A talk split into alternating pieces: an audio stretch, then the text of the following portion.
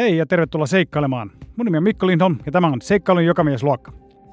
Se oli niin syvää se lumi, että meillä meni niin kuin neljä ja puoli tuntia, että me päästiin ylös se ränni ja mä olin niin kuin melkein kainaloja myöten sillä hangessa lopussa. Ja mä mietin, että miten tämä niin kuin lasketaan, että tässä on niin paljon lunta, että voi niinku lähteä laskemaan lujaa, mutta tuossa keskellä on tuo jää. Nämä on tämmöisiä juttuja, mitä niinku joutuu sitten miettimään siellä niinku matkalla, että kun sä lähdet laskemaan, niin se homma sujuu yllättävän hyvin monesti johtuen siitä, että siinä menee jonkun tietynlainen autopilotti päälle ja siinä on tietyllä tavalla ehkä rentoutuneemmassa tilassa, koska sä suoritat sitä juttua, minkä sä ehkä osaat kuitenkin parhaiten.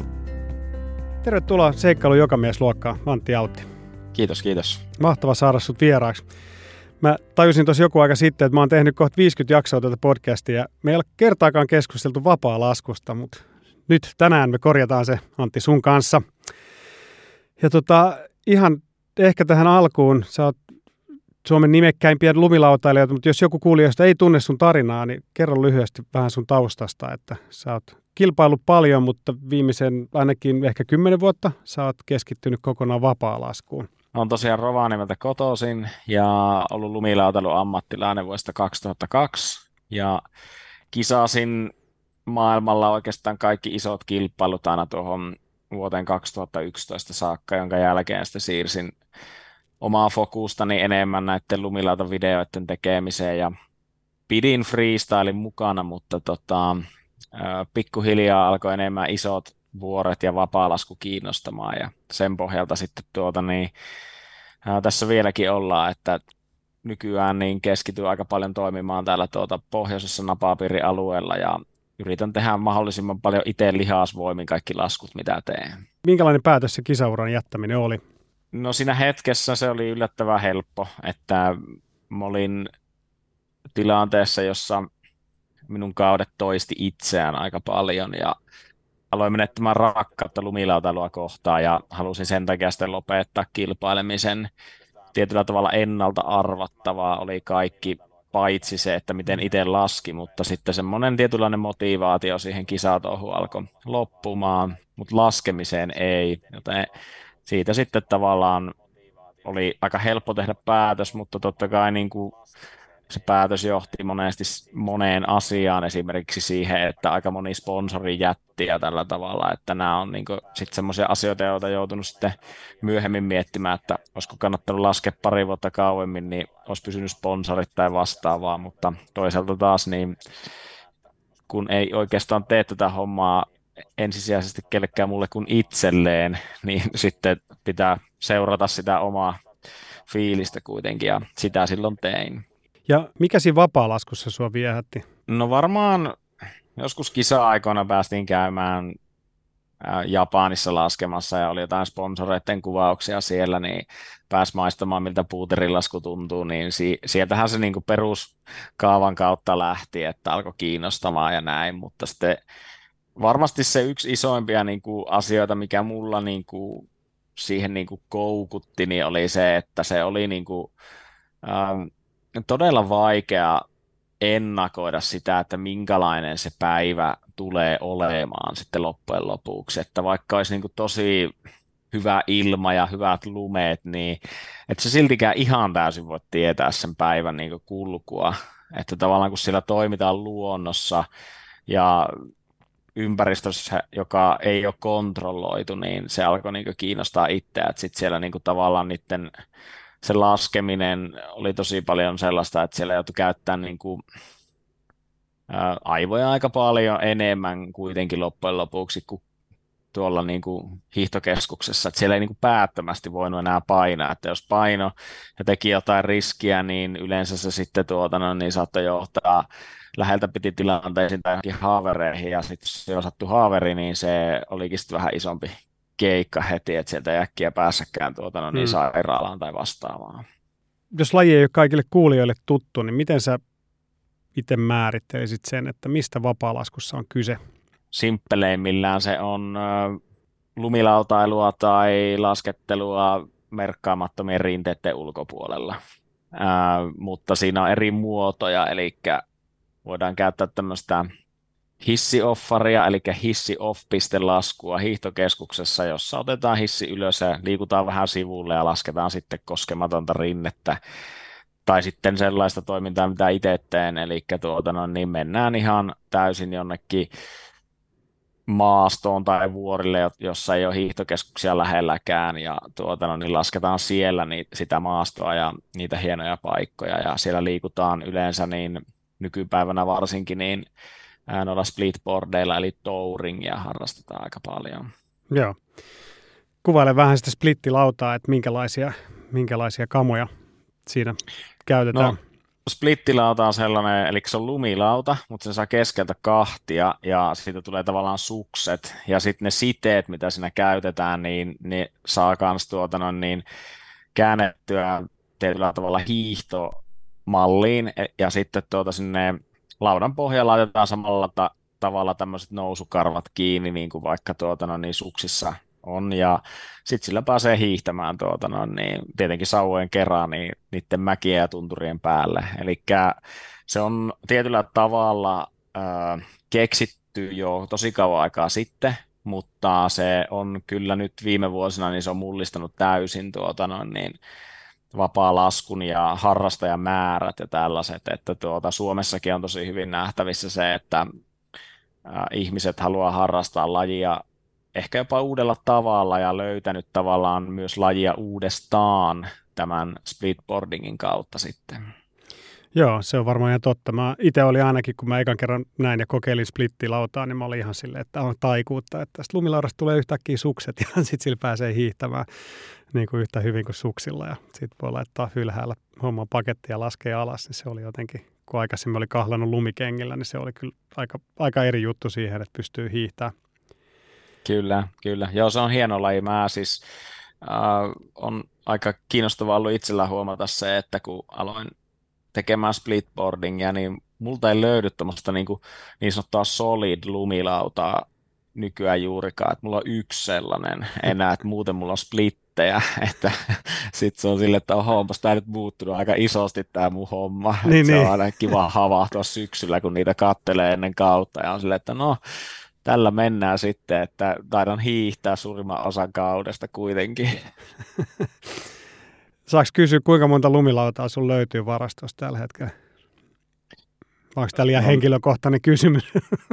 Tämä on henkilökohtainen kysymys. Mä en muista tarkkaa määrää. Mä oon säästänyt siis mun uran ajalta tiettyjä lautoja ja niitä on aikamoinen pino. Eli on erilaisia lautoja, mitä haluaa käyttää eri olosuhteisiin ja sitten on semmoiset peruslaudat, jota, ja tätä kutsutaan sitten niin giveriksi, tätä kokoelmaa, niin mulla on siinä mun omassa kiverissä ähm, mulla on kolme splittiä ja sitten mulla on yksi tämmöinen solid-lauta, eli peruslumilauta, ja niitä mä käytän yleensä niin kauan läpi sitten. Joo, ja sitten sä päivität sitä sen mukaan, mi- mihin niin kuin mielipiteet vaihtuu.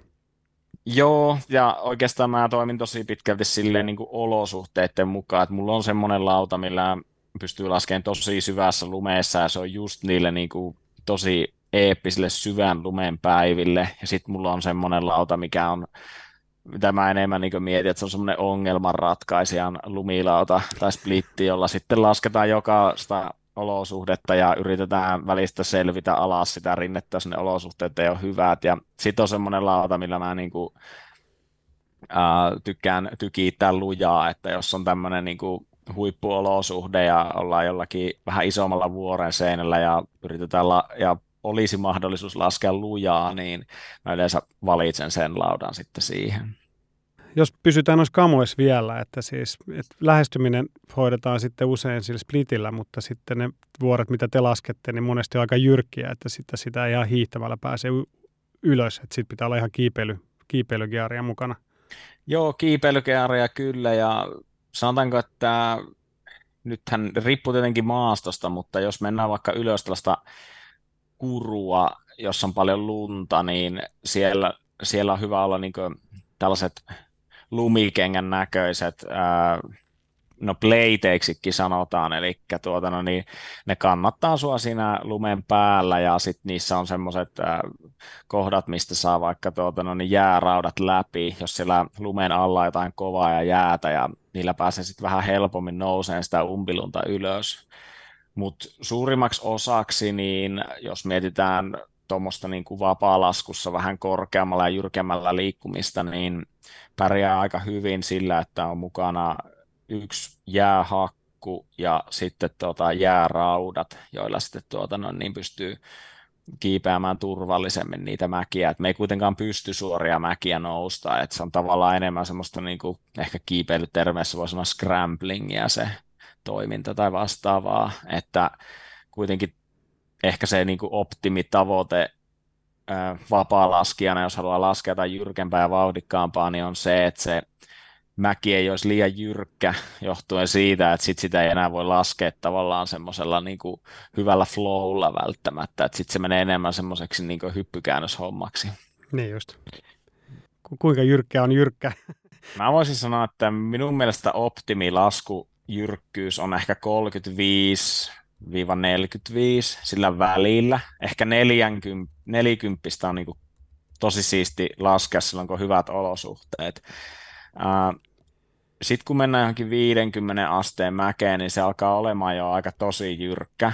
Sitten tavallaan niin kuin sen linjan ja laskun tavallaan muoto ja kaikki nämä merkkaa aika paljon siihen, että kuinka haastavaa se laskeminen siinä jyrkkyydessä on. Että sillä on mun mielestä enemmän jopa merkitystä sillä, että juuri, että minkälaisia niin kuin hazardeja, esim. kiviä tai railoja tai muotoja siinä rinteessä on, kuin sillä, että kuinka jyrkkä se on. Että voidaan ajatella vaikka niin, että jos meillä on todella jyrkkä, vaikka alusta 50 asteinen ja sitten se kääntyy loppua kohti vaikka 30 asteeseen se mäki ja sen näkee ylhäältä alas, niin loppujen lopuksi se on aika paljon helpompi lasku kuin se, että sulla on ylhäällä loivaa ja sitten siihen tulee keskelle iso todella jyrkkä pallo, jota et näe, ja sitten se arviointi siitä, että mitä tämän jälkeen onkaan ja miten tämä lasketaan, niin on tosi paljon haastavempaa. Niin, Eli niin. se muoto merkkaa aika paljon kanssa niin kuin haasteen kannalta siihen laskuun.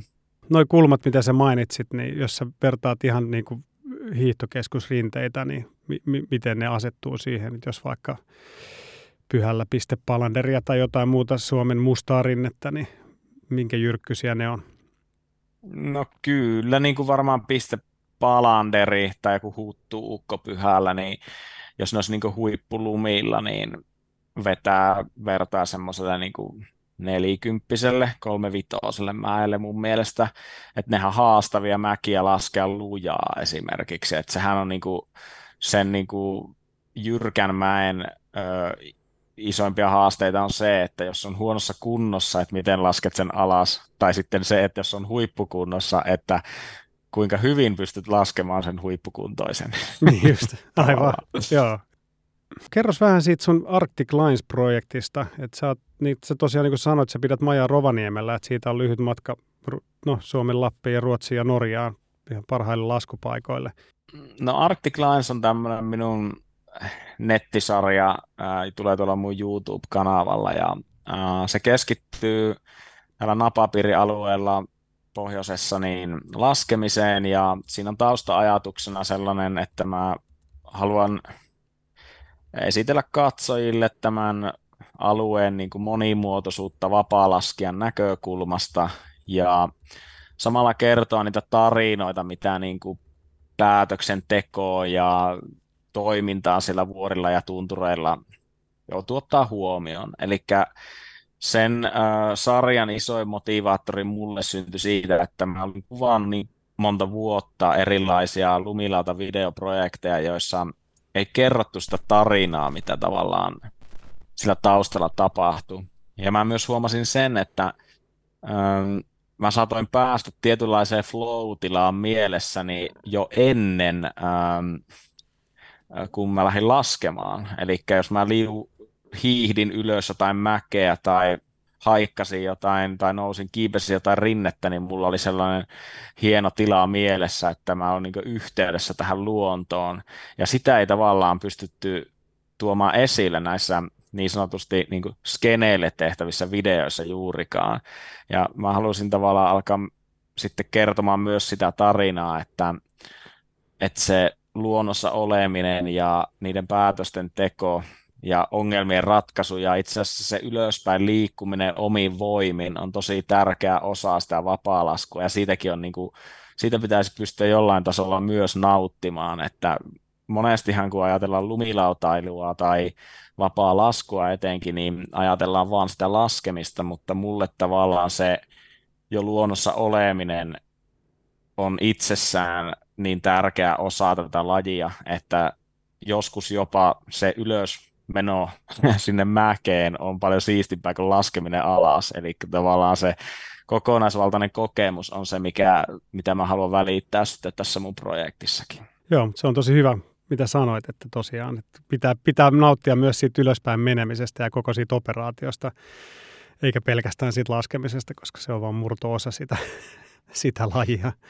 Sehän niin kuin minun näkökulmasta se on aika iso oppimisprosessi jokaiselle, niin kuin mullekin on ollut se, että lumilautailijana sä totut siihen, että se laskeminen on vain se juttu ja sä menet tekemään sitä. Ja sen tavallaan mielentilan muuttaminen ja hyväksyminen etenkin niin kuin tämmöisessä toiminnassa, että tehdään lihasvoimista hommaa, että se ei tapahdukaan ihan heti se asia, vaan sä joudut rehkimään ja tekemään töitä sen eteen, että sä pystyt tekemään ne hyvät käännökset, niin on ehkä itselle ollut semmoinen kun aloitin tätä vapaa-laskua, niin isoimpia kasvupaikkoja. Ja sitten kun siitä alkoi tykkäämään, niin yhtäkkiä mielikin rauhoittui ihan eri tavalla koko toimintaan. Niin, varmaan joo, ne on hyviä havaintoja. Joo. Mutta sitten se on just se luonnossa liikkuminen ja se, se mikä itseä siinä kiinnostaa. Ja mä viime talvena pakotin mun pojan, tai siis pyysin hänet lähtemään mukaan. Se on innostunut parkkilaskemisesta ja se voisi hinkkaa sitä parkkia niin kuin päivästä toiseen. Ja sitten se ei vaan tajunnut ollenkaan sitä, että mitä järkeä tässä on. Mä ymmärrän hyvin häntä. Että... Joo, se oli ihan, että ei tässä ole mitään järkeä. Että meillä meni koko päivä tähän näin. Että me ollaan hiihetty mäki ylös ja laskettu yksi lasku. Se oli ihan niin kuin, että ei tässä ole mitään järkeä. Yritin siinä tuoda, että, että kato luontoa ja sitten sä olet osa luontoa. Sitten se oli ihan, joo. että kerran vuodessa mä voin tehdä tämän sun kanssa. Joo, mutta jossain vaiheessa tehdään joka kaksi-kolme kertaa, niin, alkaa vähän tykkäämään. Ja ehkä, ehkä se on, niin mitä sä sanoit, musta se on aika, että et, mitä sä sanoit siitä rytmistä, että sitten vaan tavallaan pitää löytää se rytmi ja siihen. Ja toki eri vaiheessa, eri vaiheessa kiinnostaa erilaiset asiat, se on kans ihan ok. Juuri näin. En mäkään ollut aluksi kiinnostunut yhtään siitä, että mun pitäisi hiihtää joku mäki ylös. niin. Että se on tullut myöhemmin ja se on tullut tavallaan ei voi sanoa, että se on tullut iän myötä niinkään, vaan se on tullut enemmän sen kokemuksen myötä, mikä tavallaan, ö, mitä on kokenut itse niin omalla urallaan, että onhan mä niin kuin varmaan suomalaisista ammattilaislumilautailuista eniten pörrännyt melkein helikopterilla tuolla kuin kukaan muu hyvin luultavasti, että tuota, on siinä niin sitäkin puolta itsellä, että mulla on niin tietty niin aika sanotaanko semmoinen koko ympyrä käyty läpi vapalaskijan näkökulmastakin silleen, että miten eri tavoilla sitä voidaan tehdä. Ja eniten koen, että on mahdollisuuksia kuitenkin laskea hienoja paikkoja kokea enemmän, kun sen tekee täysin itse lihasvoimiin, joten se on varmaan mun yksi isoimpia motivaattoreita myöskin, miksi en sitten enää mitään tota, no niin, moottorivehketä halua siinä käyttää. Joo. Jos sun pitäisi muutama suosikkipaikka täältä Pohjolasta sanoa, niin mitä sä nostaisit esiin, semmoinen top, top kolme? No Lyngenin vuoria on Norjassa aika vaikea sivuuttaa, että se on nyt ihan selkeä peli, että se on niinku on meidän pohjoisten ihmisten Alaska. Sitten niin. sitä voisi kuvailla aika lailla, että se on leikkikenttä, jossa on niin paljon mahdollisuuksia, että kyllä siellä on siisti käydä.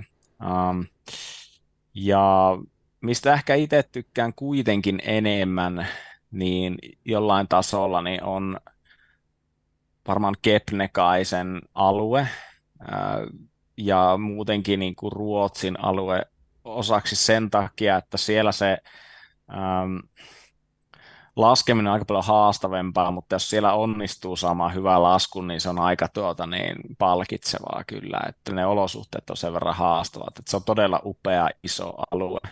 Joo. Että mä tykkään siitä tosi paljon. Ja vielä ehkä kolmanneksi sitten tuota, niin Suomessa niin kuin metsälasku on aika hyvää pyhällä tietenkin, kun mä oon siellä paljon laskenut, mutta paljon niin kuin, täällä on niin kuin potentiaalia just jossain niin kuin, niin kuin hauskaan kikkailu ja vastaavaa esimerkiksi korouomassa ja hmm. sallassa ja tuolla. Että ne on tavallaan niin itsellä ollut semmoisia niin silmiä avaavia hetkiä, että hei, että täällä on aika kivoja pieniä mäkiä, joista voi hyppiä ja vastaavaa. Että se on tavallaan semmoinen niin itselle rakas asia, että Suomessa pystyy tekemään pehmeitä käännöksiä, niin se on niin kuin ehkä tärkeää, että ei vaan aina jahtaa sitä isointa rinnettä sinne Norjaan, vaan pystyy tavallaan niin kuin nauttimaan tästä kotosuomen paikoistakin. Niin just.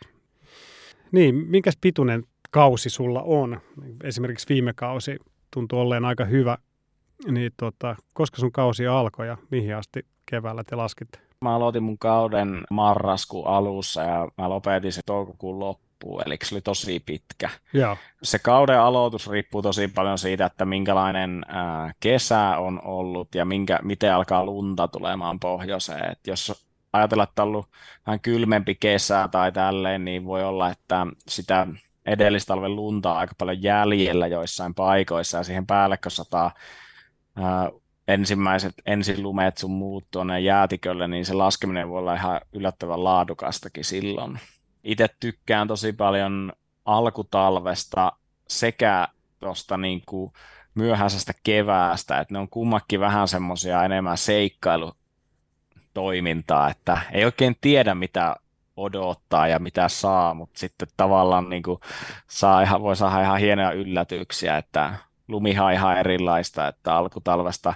on mahdollista laskea jo niin kuin kuivaa puuterilunta verrattuna sitten kevääseen, joka on tämmöistä niin kuin loskalunta, jonka pitäisi tavallaan niin kuin jäätyä yöllä ja sitten auringon pitäisi sitä lämmittää, että se tavallaan toimii sitten hyvin laskuun ja näin, että se on niin kuin ihan oma taiteenlajinsa sitten ajoittaa niitä laskuja, mutta se siitä tekeekin ihan hienoa. Että se on hyvien kelien, hyvien sääolosuhteiden ja hyvien linjojen metsästämistä. Niin, suurimmaksi osaksihan se on se meikän ainakin toiminta sitä, että mä kyttään kelejä ja äh, katon niin kuin tavallaan, sit, se on iso yhdistelmä olosuhteita, niin kuin sääolosuhteita, mutta sit sitä lumen laatua ja ryhmän kanssa toimimista ja tavallaan auringon tavallaan oikeaa valoa ja vastaavaa, miten tavallaan kaikki yhdistyy, että se yksi hyvä lasku voidaan toteuttaa. Ja tota, ää, se on helppoa hommaa silloin, kun on korkeapaine ja on stabiilit lumeet, niin ei sokko mennä ja nauttia ja harrastaa ja yrittää vaikka puskea omia taitojakin eteenpäin, mutta sitten kun ollaan vaikka matalapaineiden välissä, ja on pieniä ikkunoita ja aukkoja, niin sitten tavallaan se kokemus ja taito ymmärtää sitä säätä ja luontoa, niin tulee tosi paljon enemmän käyttöjä esille ja jos silloin pystyy toteuttamaan jonkun hienon laskun, niin sit se on jotenkin tosi paljon palkitsevampaakin itselle, koska se ei ole missään nimessä kauhean helppoa hommaa. Joo, mun mielestä sä avaat tuota koko operaatiota tosi hyvin niissä sun videoissa ja se on musta ollut tosi mielenkiintoista. no niin kuin sanottiin, että se ei ole pelkästään sitä laskemista, vaan siinä on koko se tarina mukana, että mitä kaikkea se vaatii, että saa yhden laskun tehtyä. Ja välillä ei saa, että välillä niin kuin, tulee pakit, että pitää kääntyä takaisin. Kyllä. Kerro vähän, miten tämmöinen projekti alkaa ja etenee. että siitä, että tulee idea, että no, täällä voisi olla tämmöinen linja, että tänne pitäisi päästä laskemaan, niin mitä sitten? No, siinä on niin kuin monta eri puolta, mutta varmaan sille ehkä eniten itselle niin kuin herättää semmoista niin kuin fiilistä se, että kun mä katson aika paljon karttoja ja mietin, niin kuin, että mihin vuoden aikaan mikäkin ilmansuunta voisi toimia hyvin niin valon kannalta ja näin, ja sitten katsotaan jyrkkyyksiä ja näin, ja sitten aika paljon niin kuin vietän aikaa siinä vaan, että kirjoitan niin kuin Googleen jonkun, että tämän niminen vuori löytyi kartasta, että löytyisiköhän tästä mitään kuvia, ja ei välttämättä löydy, mutta se näyttää niin kuin kartassa yllättävän kivalta, niin sitten se niin kuin, tota, on sellainen, mitä kannattaa käydä katsomassa, ja siitä tavallaan me saa jo yllättävän paljon irti itselleni, että mä kiinnostun niin paljon siitä, että oon niin kuin valmis uhraamaan jotain mun hyviä laskupäiviä sille, että mä käyn vaan katsomassa sen paikan. Niin. Eli se idea tavalla, että voisiko tämä sittenkin toimia. Että, ja ne on yleensä sellaisia paikkoja, mitkä niin kuin antaa eniten itselle senkin takia, että niitä ei ole missään opaskirjassa tai siitä ei ole niin, kuin niin paljon tietoa, että joku ihminen on voinut käydä siellä ja siitä voi kysyä vinkkejä, mutta tavallaan äm, siinä on tietynlainen löytämisen hienous siinä toiminnassa. Ja sitten jos siellä pystyy laskemaan jotain hienoa, vaikka hienon mäen siitä vierestä tai sitten sen linjan, mitä on katsonut, niin siitä saa itsellensä semmoisen kokonaisvaltaisen kokemuksen, että on tietyllä tavalla löytänyt sen paikan itse ja tehnyt sen taustatyö ja sitten onnistunut vielä saamaan sen olosuhteen hyvin kohilleen siinä, niin se on ollut hienoa. Toki äh, sitten jos ajatellaan, niin kuin mainitsin tuon Lyngenin, niin siellä on tosi paljon tämmöisiä klassikmäkiä, mitä itsellä haaveena sitten laskea, että se on toinen puoli, että niiden mäkien ajoittaminen sitten hienosti ja hyvin, niin on myös toinen hieno asia, mutta siinä ei ole semmoista niin sanottua exploraamisen tunnetta enää, että siellä niin paljon ihmisiä käy ja niin paljon laskuja tapahtuu, että se on sitten enemmän semmoista, että, että yrittää kyttäillä niitä huippukelejä niitä varten sitten tässä Arctic Lines-projektissa mulla on eri kategorioita, niin mulla on siellä tämmöinen Classic Coolars kategoria, eli klassikkokurut, niin ei näitä kuruja kannata jäällä mennä laskemaan, koska niiden kurujen olisi hyvä olla hyvässä kuosissa sen takia, että tuota, no, niin ne on niin klassikoita, että porukka käy niitä muutenkin laskemassa, niin olisi hölmö, jos Antti nimeltä ajaisi seitsemän tuntia laskee jäistä klassikkokurua, kun se voi sen ajoittaa hyvinkin niin tavalla. Sään seuranta on sulla varmaan nyt ihan siis semmoinen päivittäinen toimenpide, Joo, talvella, talvella se on ja syksy tulee, niin mä alan kyttämään sitä ja aika semmoinen niin kuin monella eri tasolla sitä joutuu opettelemaan ja näin, että se ei ole pelkkää sitä, että huomenna on aurinko, vaan siellä pitää miettiä niin montaa niin kuin, no, tuulta tietenkin ja sitten eri laaksot toimii eri tavalla vuoris, vuoristossa ja näin, että tavallaan siinä on tosi monta eri tekijää. Mutta sitten kun kausi on ohi, niin mulla on yleensä semmoinen tapa ollut, että kaikki minun tuota, no niin, kännykässä olevat öö, nämä applikaatiot, niin mä deletoin, että mä en katso kesäsi ollenkaan tuota, no niin keliä, että mä en tiedä mikä huomenna on keli ja se on ihan mahtavaa. joo, joo, kuulostaa ihan hyvältä. joo. No joo, sen lisäksi, että pitää olla siis, niin pitää löytää se hyvä mesta ja sitten pitää olla niin kuin hyvät olosuhteet, niin sitten siis pitää saada myös niin kuin hyvää kuvaa siitä hommasta, niin se on varmasti myös niin kuin yksi niin kuin operaatio, mikä pitää suunnitella aika tarkkaan, että se onnistuu. Niin kerro vähän siitä, minkä, kuinka, niin minkälainen porukka teillä on, kun te laskette yleensä ja mitä no, se kuvaaminen on, tuo siihen lisää? no, pääryhmä yleensä on niin kuin minä ja sitten videokuvaaja Jaakko Posti, joka on kuvannut suurimman osan tästä Arctic Linesista ja sitten siinä voi olla mukana toinen kuvaaja tai sitten tuota, vähintäänkin vieraileva laskija myös, mutta sehän on niin kuvaajalle todella vaativa tämä konsepti johtuen siitä, että sehän on seurantaa niin kuin kameralla ja ä, aika paljon kuvaajalta vaaditaan niin kuntoa ja paljon niin ymmärrystä itse sitä luonnosta liikkumisesta, että ihan jokainen sitä ei voi tehdä. Kuvaajalla ja laskijalla pitää olla niin kyky reagoida siihen hetkeen, mikä siellä tapahtuu. Ja tota niin, se sitten taas vaatii sitä, että tietynlaisia kompromisseja kuvien teossa me joudutaan tekemään, että me käytetään aika paljon droneja johtuen siitä, että se on tosi paljon kevy, kevyempi tuoda sinne mäkeen kuin että tuodaan iso kamera ja kolmijalka. Ja paras tapa yleensä, miten me ollaan koettu, että se homma toimii, niin on se, että me edellisenä päivänä mennään skauttaamaan ja tutkimaan se alue, josta tuota noin, niin sitten mietitään, että mikä toimii ja mikä ei. Ja sitten jos seuraavana päivänä on aurinkoa tai sitten kun on aurinkokelit ja hyvä ilma, niin me mennään yrittämään sitä, niin se suunnitelma siitä, miten se kuvataan, niin on jollain tasolla ainakin tehty. Uh, Mutta aina se ei ole mahdollista ja sitten tavallaan ollaan tosi paljon enemmän kiinni siinä, että suunnitellaan etukäteen kartasta ja jostain pienistä niin kuin taustatiedoista se toiminta.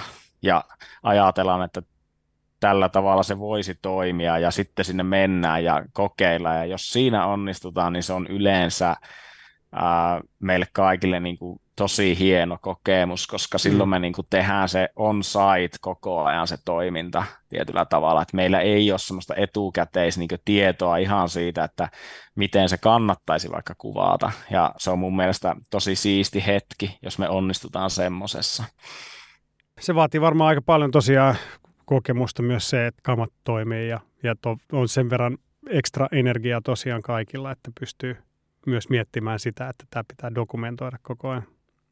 Kyllä se varmasti se niin kuin näkee reissuilla, jos on vähän pitempi reissu, niin reissu alussa kamera on päällä koko ajan, reissun lopussa se kamera ei meillä nousta enää, niin sen tiedää, että se ää, silloin ollaan niin kuin tavallaan semmoisella limitillä, että voidaan mennä eteenpäin, mutta sitten joudutaan tavallaan ehkä karsimaan tiettyä toimintaa, joka ei sinänsä ole välttämättä optimiasia, ja pahimmassa tapauksessa se voi johtaa sitten niin kuin haavereihin, että mm. silloin pitää yleensä aina ottaa stoppi, jos tuota noin, niin kuvaaminen tai tavallaan sen, se dokumentointi ei niin paljon enää kiinnosta, että on se niin kuin väistämättä niin kuin tosiasia, että se on fyysisesti ja mentaalisesti rankkaa hommaa johtuen siitä, että kun se päivä on laskemisen puolesta ohi ja tullaan mäestä alas, niin kuvaajathan alkaa silloin niin sanotusti loggaamaan omia materiaaleja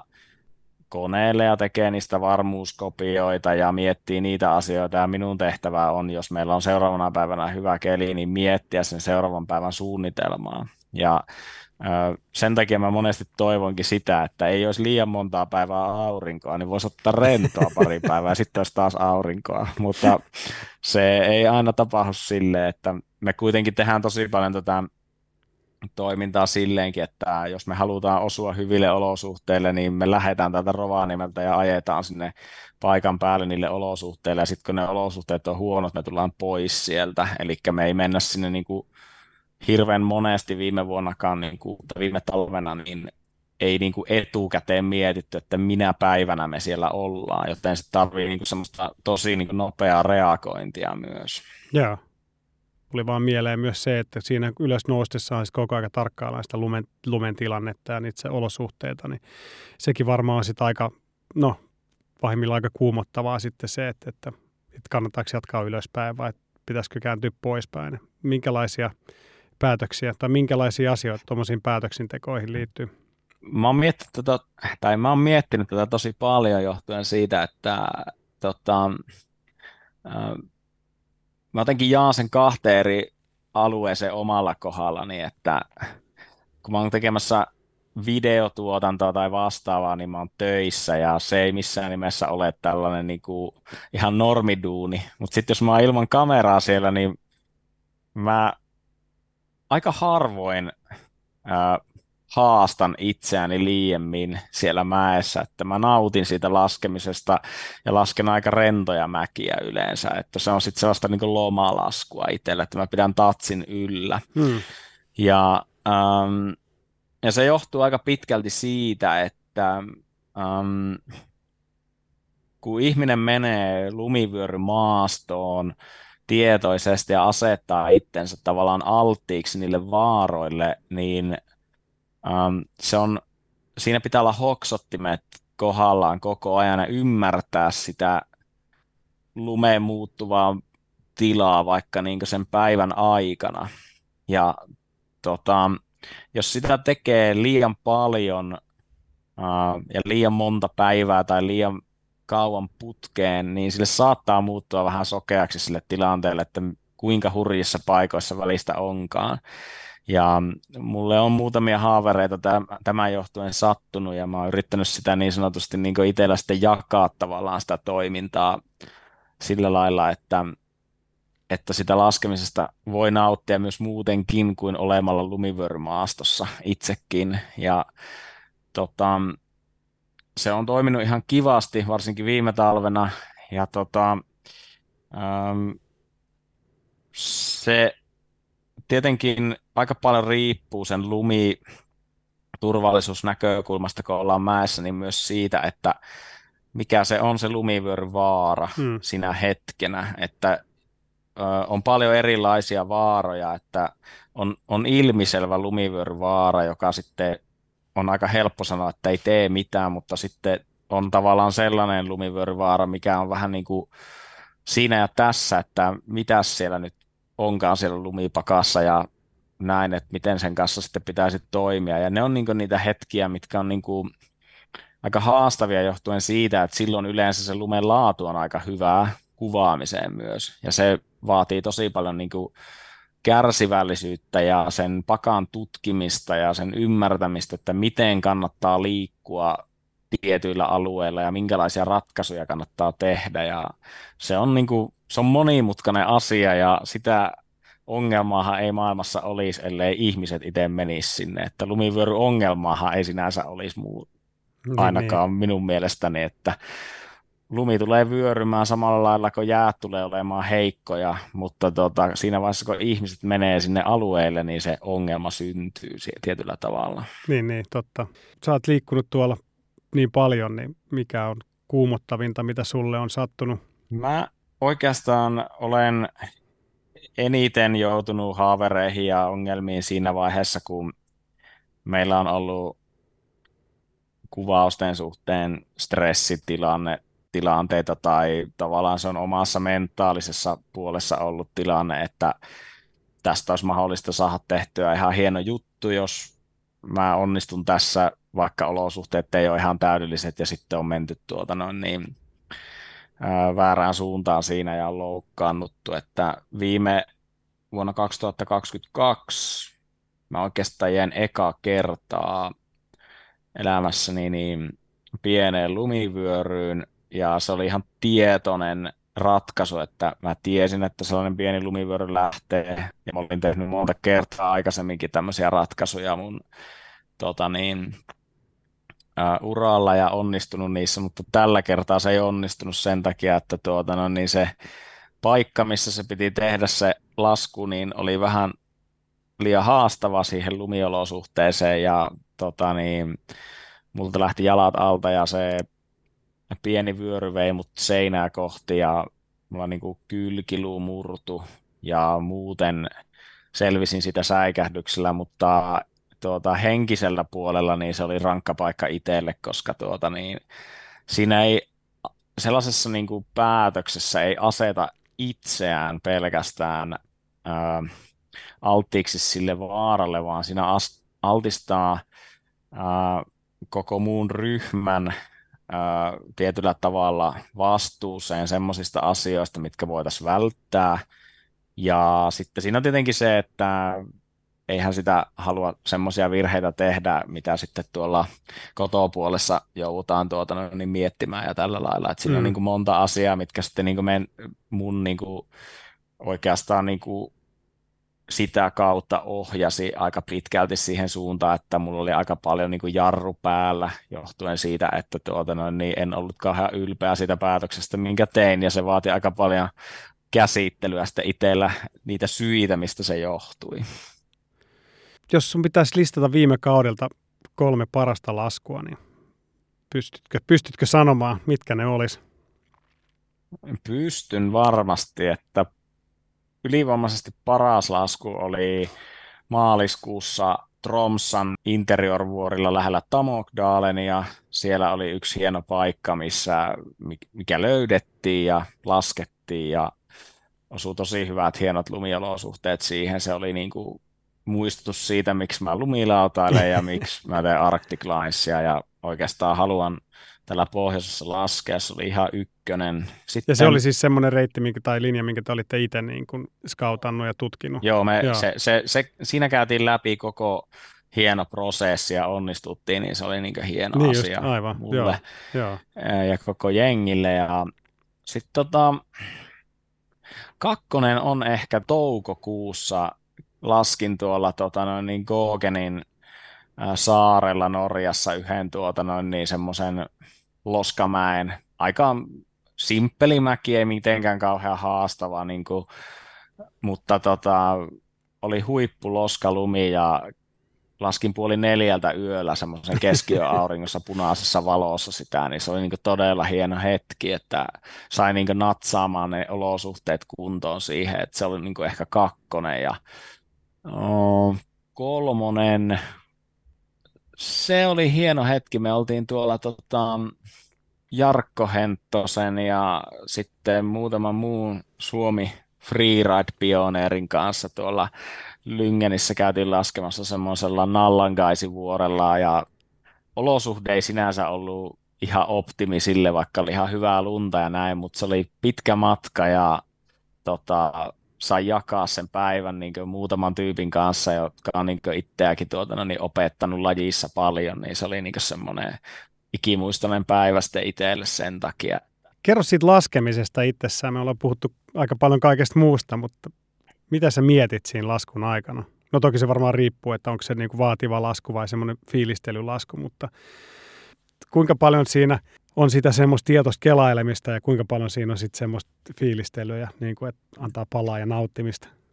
Uh, jos lumiolosuhde on alhaalta ylös saakka aika samanlainen, niin sitten se on aika helppo päättää se laskutyyli. Mm. Et la, jos se on vaikka kovaa ylhäältä alas ja tietää, että se on kuitenkin sellaista, että sitä olisi, voisi olla ihan kiinnostava laskea sitä paikkaa, niin sitten sen niin kuin määrittää sen laskutyylin sillä lailla.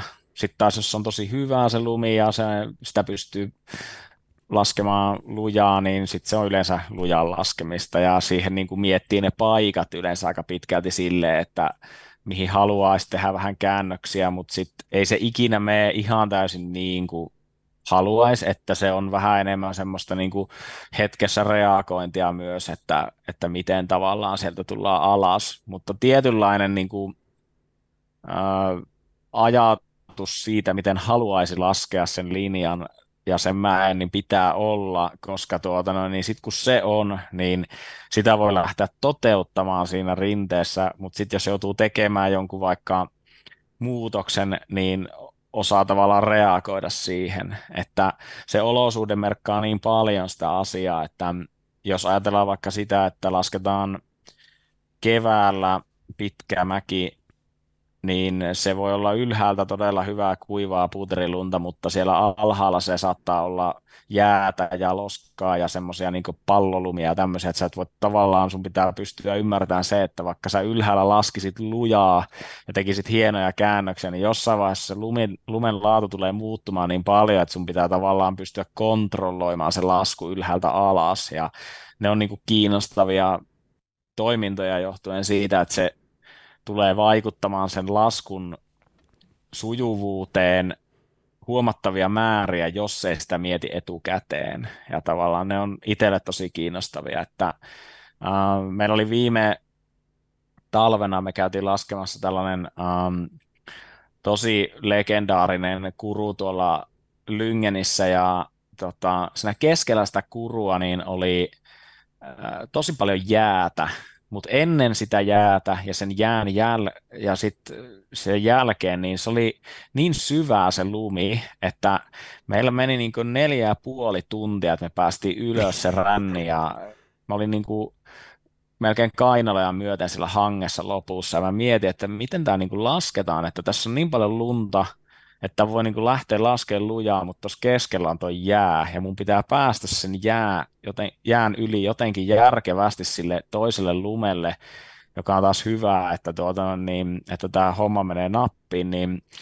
nämä on tämmöisiä juttuja, mitä niin kuin joutuu sitten miettimään siellä niin kuin matkalla, ja sitten loppujen lopuksi se menee monesti niin, että kun sitä miettii sen matka ja sillä ylhäälläkin, ja sitten kun sä lähdet laskemaan, niin se homma sujuu yllättävän hyvin monesti johtuen siitä, että siinä menee jonkun tietynlainen autopilotti päälle ja siinä on tietyllä tavalla ehkä rentoutuneemmassa tilassa, koska sä suoritat sitä juttua, minkä sä ehkä osaat kuitenkin parhaiten niin loppujen lopuksi Joo. niistä asioista.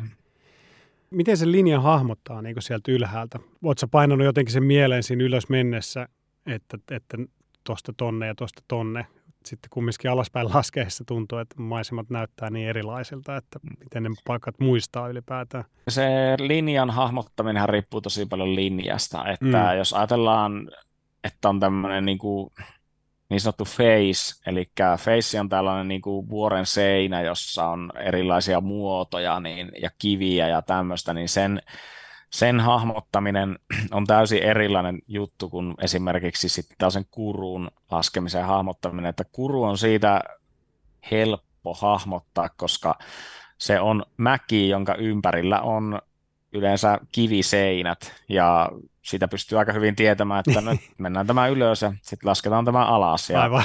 tässä on nämä parit kohdat, mitä mun pitää muistaa. Mutta tota niin, tämmöistä face-laskua, eli tämmöistä laskua, niin yleensä sitä on hyvä ottaa kuvaa ja miettiä, että miten se reitin laskee, koska sinne ylös kun menee, niin luultavasti siellä ollaan semmoisessa tilanteessa, että oliko se tuo kivi vai oliko se tuo viereinen kivi, mistä mun piti mennä. Ja sitten pitää katsoa ja miettiä sitä aika pitkälti, että miten se menee. Ja jos se ei ole ihan varma, niin monesti kuvaaja tai joku muu tyyppi on spottaamassa tai katsomassa jostakin sivusta sitä ja se pystyy neuvomaan sitten niitä asioita. Et ne on myös tosi isoja juttuja, mitä niin kuin, mikä hyöty siitä on, että ollaan hyvällä kryyllä liikkeelle, että niin kuin ne ymmärtävät ne muut ihmiset sitä tilannetta myös tietyllä tavalla voivat auttaa sitä laskijaa sitten siinä. Miten sä saat ajan kulumaan kesällä?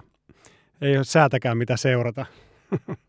Mä harrastan nykyään aika paljon tätä polkujuoksua. Mä oon innostunut sitä tosi paljon, että mä silloin äh, kun aloin näitä juttuja tekemään enemmän täällä pohjoisessa ja aloin keskittymään tähän niin kuin omiin voimin liikkumiseen tuolla vuorilla, niin mä tajusin, että mä olin tosi niin kuin, heikossa tämmöisessä pitkäkestossa kunnossa. Eli mulla oli niin kuin, aika huono pohjakunto, että mä kyllä pystyin niin kuin mennä lujaa, mutta mä niin kuin väsähin aika nopeasti, niin aloin sitten opiskelemaan siitä, että mikä on niin kuin järkevää harjoittelua vuorille ja tuota, sitä kautta aloin sitten tykkäämään juoksemisesta ja mm. nykyään sitten niin kuin, kun kausi loppuu, niin ei mulla ole kauheasti tuota, no, niin semmoista niin ongelmaa, että kun mä sais mun aikani kulumaan, että mulla menee, mä, mä juoksen paljon ja treenaan kohtuullisen hyvin ja sitten kyllä tämän niin kuin projektin pyörittäminen vie todella paljon omaa aikaa, että se on kuitenkin ihan oma työ, että ei ne ihan tavallaan pyhällä hengellä pyöri, että tähän niin kuin varmaan yksi isoimpia haasteita on aina kuitenkin rahoittamisen hankkiminen ja tämmöinen, että mä teen sitä tosi paljon ja kesä on aika isoa duunia, varsinkin kesäkuut ja elokuut ja syyskuut itselle sitä varten, että tuota, no, niin saadaan hommat siihen kuntoon, että päästään tuota, no, niin talvella sitä tekemään sitten. Niin just. No mitä sulla on tulevalle kaudelle suunnitteilla? Tuo viime kausi, niin mä laskin tosi paljon semmoista niin kuin hyvää lunta ja mä halusin laskea tämmöistä kunnon freeride vapaalasku mestaa ja nauttia siitä laskemisesta, koska edelliskausi oli ollut vähän haastava. Halusin löytää nautinnon takaisin enemmän kaikkiin juttuihin ja nyt kun se on tehty, niin kyllä mä vähän enemmän on tuon Adventuren kannalla taas, että haluaisin tuota no niin, mennä pariin paikkaan, josta mulla ei ole kauheasti infoa ja tuota no niin, haastaa itseäni ja yrittää käyttää se kaikki tietotaito, mitä tässä viimeisen kolmen vuoden aikana on tästä Arctic Linesin kautta tuota, no, niin saanut, niin tota, siihen, että pystyttäisiin tekemään niin muutama tosi hieno lasku jossakin vähän niin kuin, syvemmällä luonnossa, että oltaisiin kunnolla, niin kuin, tuntisettaisiin niin kuin, oikeasti arktisilla alueella, jossa ei välttämättä niin ihan kauheana porukkaa pyöri, niin se olisi niin hyvä. Kuulostaa ihan sairaan mielenkiintoiselta innolla odotamme seuraavia reissuraportteja.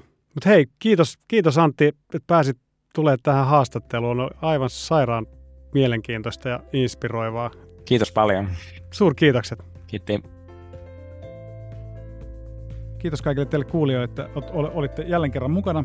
Ja kuten aina, jatketaan juttua Instan puolella. Laittakaa ideoita, palautetta tulemaan. Ja jos ette ole vielä ottaneet Spotifyssa seikkailu joka mies luokkaa seurantaan, niin tehkää se nyt ja klikatkaa viisi tähteä. Se auttaa muita löytämään tiensä tämän podcastin pariin. Kiitos kaikille ja ensi kerralla uudet seikkailut. Siihen asti seikkailemisiin.